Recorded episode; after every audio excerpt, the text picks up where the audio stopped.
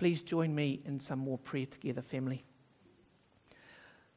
Lord, it just doesn't seem right to go straight into talking and not just being in more prayer with you this morning.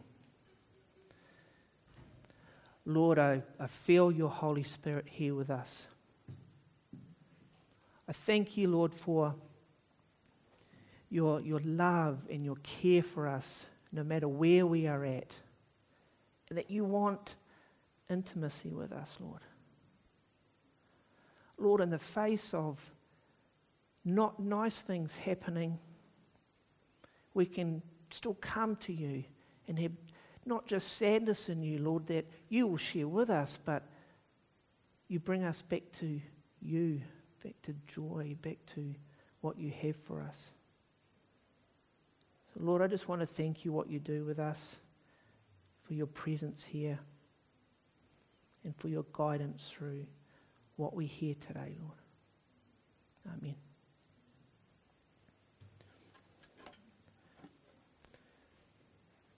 So I wasn't supposed to be sad, I was supposed to be joyful. But that is a joy, isn't it? It's not a sad, it's not a sadness. Last week we were introduced to our new series on Fruit of the Spirit, and we were introduced to love. Today we carry on with our series and we are doing joy today. So I'm going to start with reading from Galatians. You're welcome to read in your own Bibles as well, because there's the odd word I can't pronounce.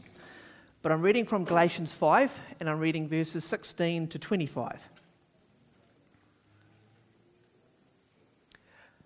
But I say, walk in the Spirit, and you will not gratify the desires of the flesh. For the desires of the flesh are against the Spirit, and the desires of the Spirit are against the flesh. For these are opposed to each other, to keep you from doing the things you want to do. But if you are led by the Spirit, you are not under the law. Now the works of the flesh are evident: sexual immorality, impurity, sensuality, idolatry, sorcery, enmity, strife, jealousy, fits of anger, rivalries, dissensions, divisions, envies, drunkenness, orgies, and things like these. I warn you, as I've warned before, that these who do such things will not inherit the kingdom of God.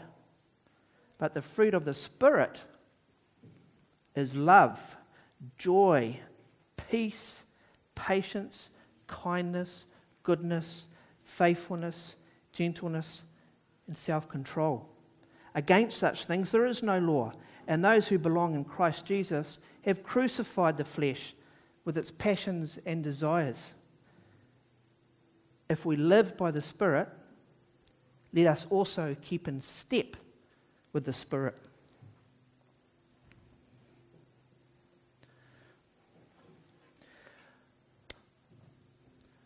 So I looked into joy, and I found that joy is referred to in the Bible 218 times. So I think that can be a form of encouragement for us for 218 days to be encouraged in joy. Maybe that leaves us a bit confused with the other 147 days of the year. But the point is that we can have joy every day, okay, amidst our troubles and things that happen. The thing is that we have joy every day. Joy is not the same as happiness. People can think that it's the same as happiness,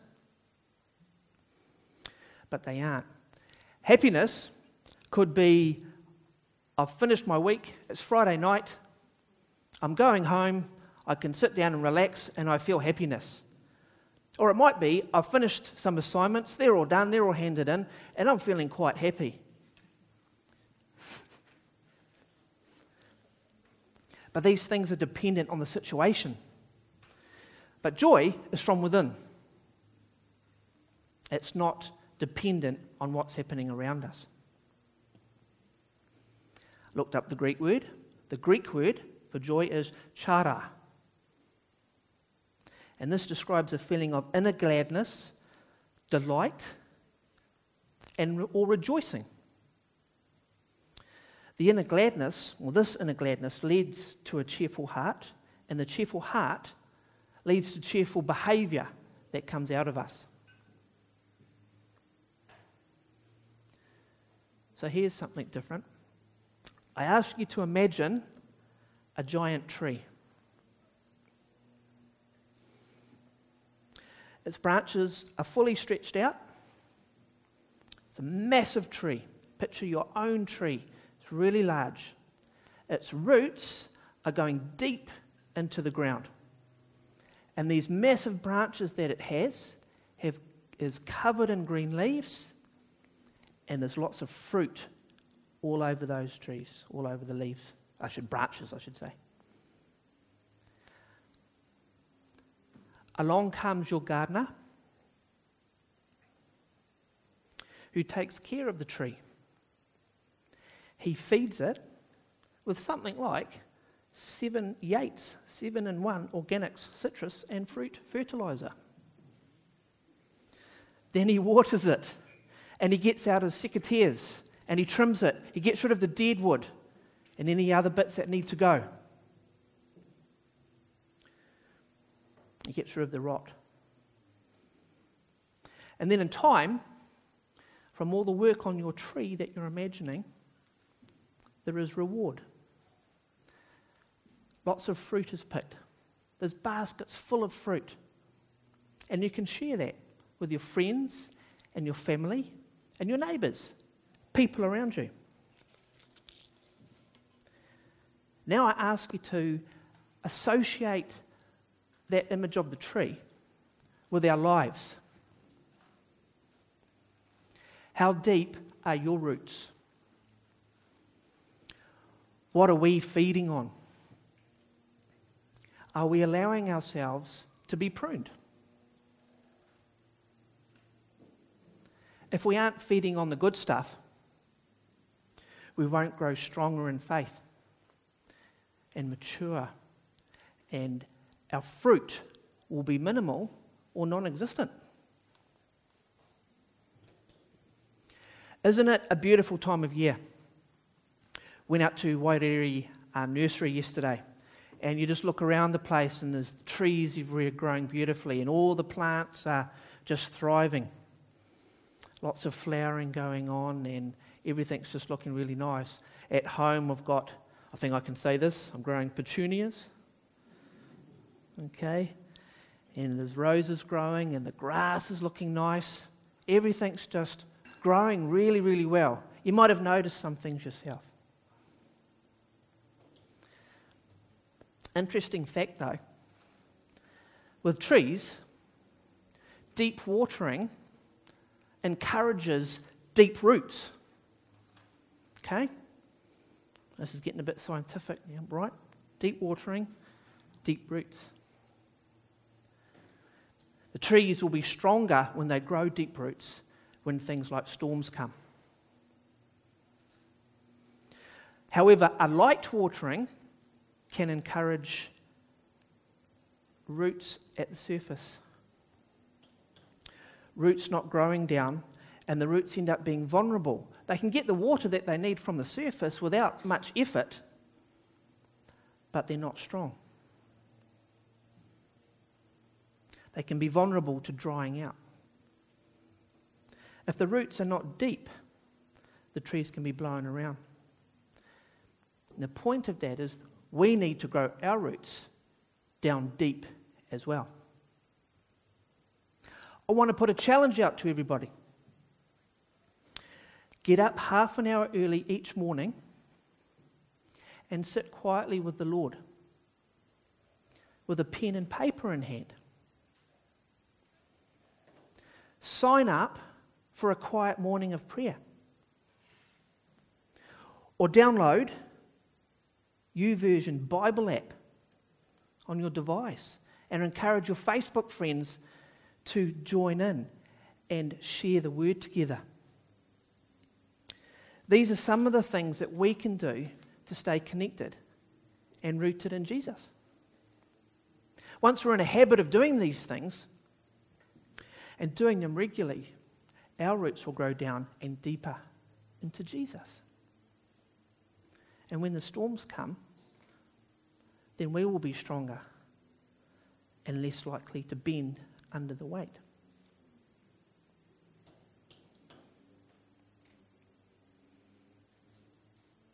In Galatians 5, it says, if we live by the Spirit, let us keep in step with the Spirit. The keep in step means to follow a leader. And our leader is Jesus. When we follow him and when we are filled with the Holy Spirit and on the Spirit's power, we conquer things, right? Like not being with whānau physically at weddings, as we've said, or when harder things are going on around us. The Spirit will produce fruit in our lives. When we bear this fruit, it brings glory to our Father. And people will more likely, or hopefully, want to be around us. May come as a surprise, but sometimes I can be grumpy.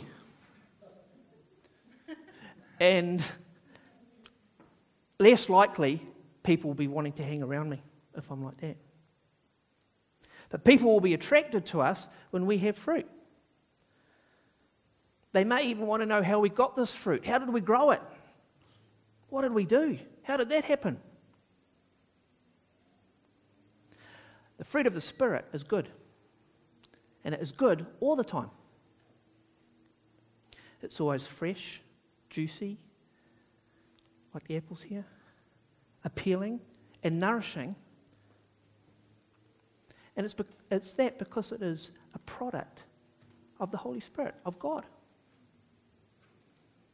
Along with the other fruit, love, peace, patience, kindness, and so forth, joy springs up out of the Christian's life when our life is actively in faith and following Christ. We will bear it. Now, the apple tree didn't always bear this wonderful fruit. Started out as a sapling. And over the years, it was nourished and cared for. And that's what it's like for us as well.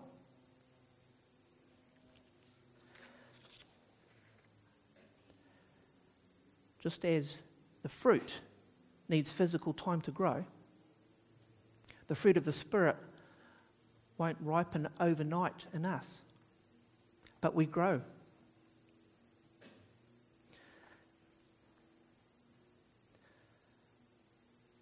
The thing is, though, we get to choose our fertilizer.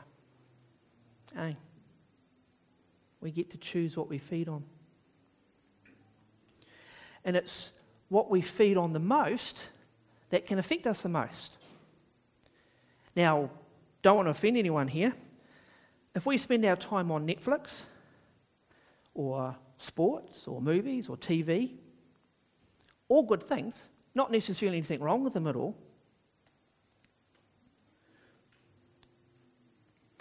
but just how much time are we spending in prayer when we do those other things? How much time are we putting aside for prayer, time in the Bible, in worship, in our church quiet mornings, or simply just being in the presence of God? That's always something on my mind. Each morning I get up and I start my day's study. And it's actually an effort. In my mind, I'm thinking, I want to start with time with the Lord. But the other part of me is, I've got to get cracking. I've got to get going here. I've got to get going with this stuff.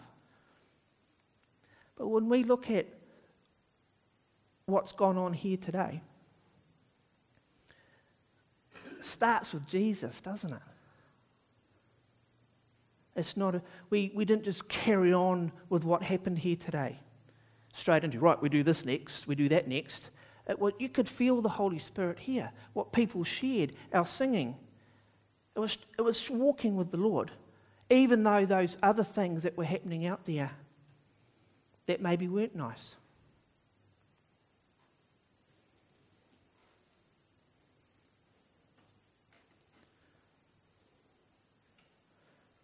We get to choose to follow after the Spirit or cave to our flesh, to things that we desire.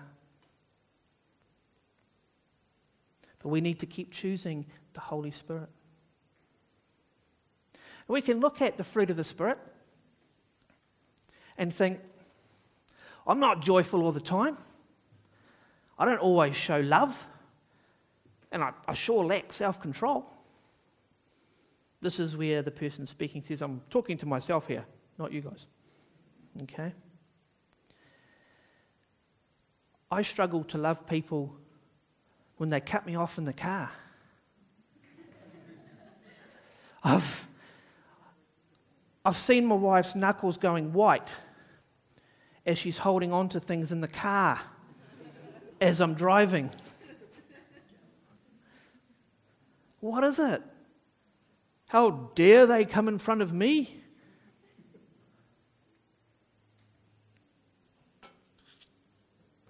That's a bad example of self-control. That's right.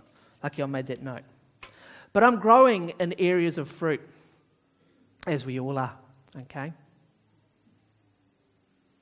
Self-control is just certainly one that comes to mind. People will see Spirit-filled Christians. Our juicy fruit will be on display. I've been reading through Paul's letter to the Philippians. Fantastic read. If you can, have a read of it. All the way through it, Paul is talking of joy while he was in prison. And that always gets me, and it always makes me think of things like, yes, our lives are pretty good, especially when we look around the world. Paul was in prison, the suffering.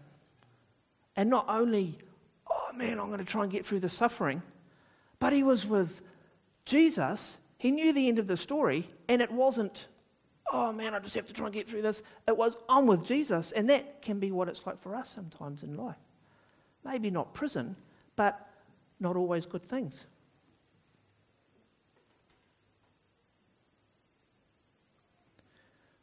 He didn't write the letter when he happened to be feeling good or some beautiful food had just been shared or something like that. In fact, he was in such terrible hardship and he remained faithful. Now, Paul wrote the letter to the Philippians to thank them for a gift that they had sent him, but also to encourage them and to strengthen them and show them that true joy comes from Christ alone. And I think that's just so awesome. In that darkness, he still knew real joy comes from Christ alone. And I think that's something that makes joy stand out more from happiness. Happiness can be temporary and is based on something. Joy, I'm talking about Jesus, not earthly joy or happiness, but our Father who loves us. Now, some of the advice we get from Paul in this letter is about joy in suffering, in serving, and in believing. Joy in suffering because God's grace and peace is within us. He's with us. There's joy in serving because we know it builds up our church. And there's joy in believing, because when we're believing, we're turning away from what the verses were about today, turning away from our belief in our flesh. It's something I have to do every day. I have to turn away from me to Jesus.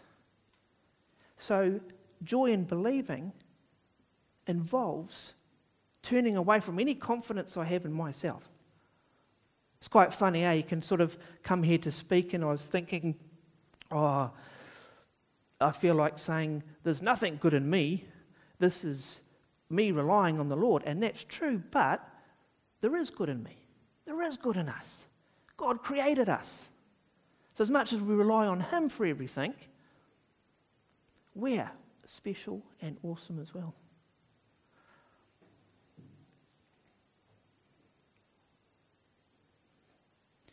Please consider Philippians 4:4. I found this something really interesting to look at. It's saying, rejoice in the Lord always. I will say it again, rejoice in the Lord. Now that verse has really stood out to me over the last few weeks, because what I love about it is that it's a command. So in Jesus' name, I command you to rejoice. Okay? And I'll say it again. Rejoice.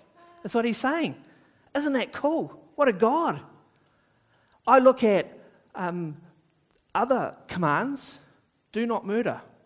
Okay, Lord, I won't. Or don't commit adultery. I'm trying. Oh, okay, Lord. But he says rejoice. And we can kind of think, meh. Joy? I'll say it again. Rejoice. I think that's pretty cool.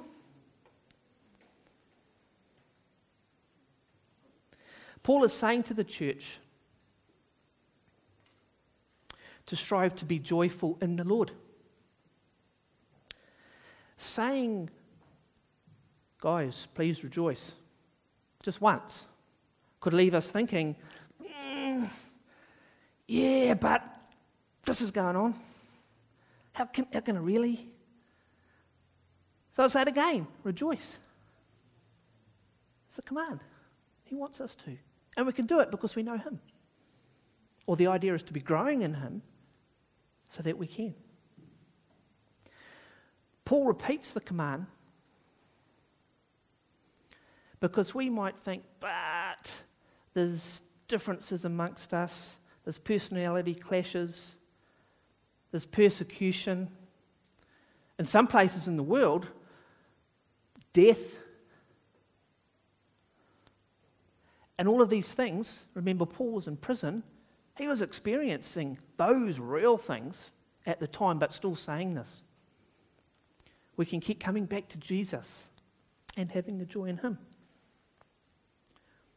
So how do we remain rooted in God and grow spiritually? Well, it's commitment and determination, isn't it? It's to continue daily in a personal relationship with Jesus. Not just once a month. One of the things I do is read a devotional thing each morning.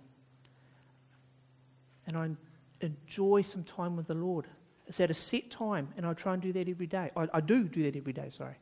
But it took a while to do that. Like the fruit that was growing, at first, I might miss a few days, right? And then it'll be, oh no, I've got 5 days to read now. Now it's a mission. Now it's a bit of a job to keep up with. But that slowly changes and grows within us, doesn't it? As we walk more with Him. Now I look forward to it, reading with Him every day. But it's a commitment every day in doing that. If I share with people in the Word, or I pray with people, if I'm only doing these things once a month or once every 3 months, it's a light watering. My roots don't grow deeper in the Lord. A thought for us as we continue in our series in the Fruit of the Spirit. I came across the point made that our relationship with God is primary. Salvation is secondary. Now, I want to leave that with you as much as I can for you to think about. But when I first saw it, salvation, secondary. And how I look at it is our relationship It's not saying that salvation is not as important, but it's all about our relationship. I've done the prayer, I've invited God into my life, but that is not silo or one thing on its own. I've chosen God, and now I walk behind him, and I keep growing in him. So that's my relation part of where things are and what I need to do. I need to keep digging. I need more fertilizer. Have I done the tree thing now? No. Allow him to speak to you, prune you. Pruning encourages more fruit to grow. It can be hard, it can hurt. Jeremiah says, "Blessed is the man who trusts in the Lord, whose trust is in the Lord." I'll say that again, whose trust is in the Lord. He is like a tree planted by water that sends out its roots by the stream and does not fear when heat comes, for its leaves remain green, and it is not anxious in the year of drought, for it does not cease to bear fruit.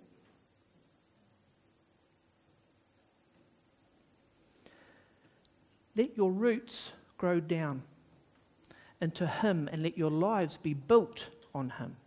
Then your faith will grow strong in the truth that you were taught, and you will overflow with joy. Please join me in prayer.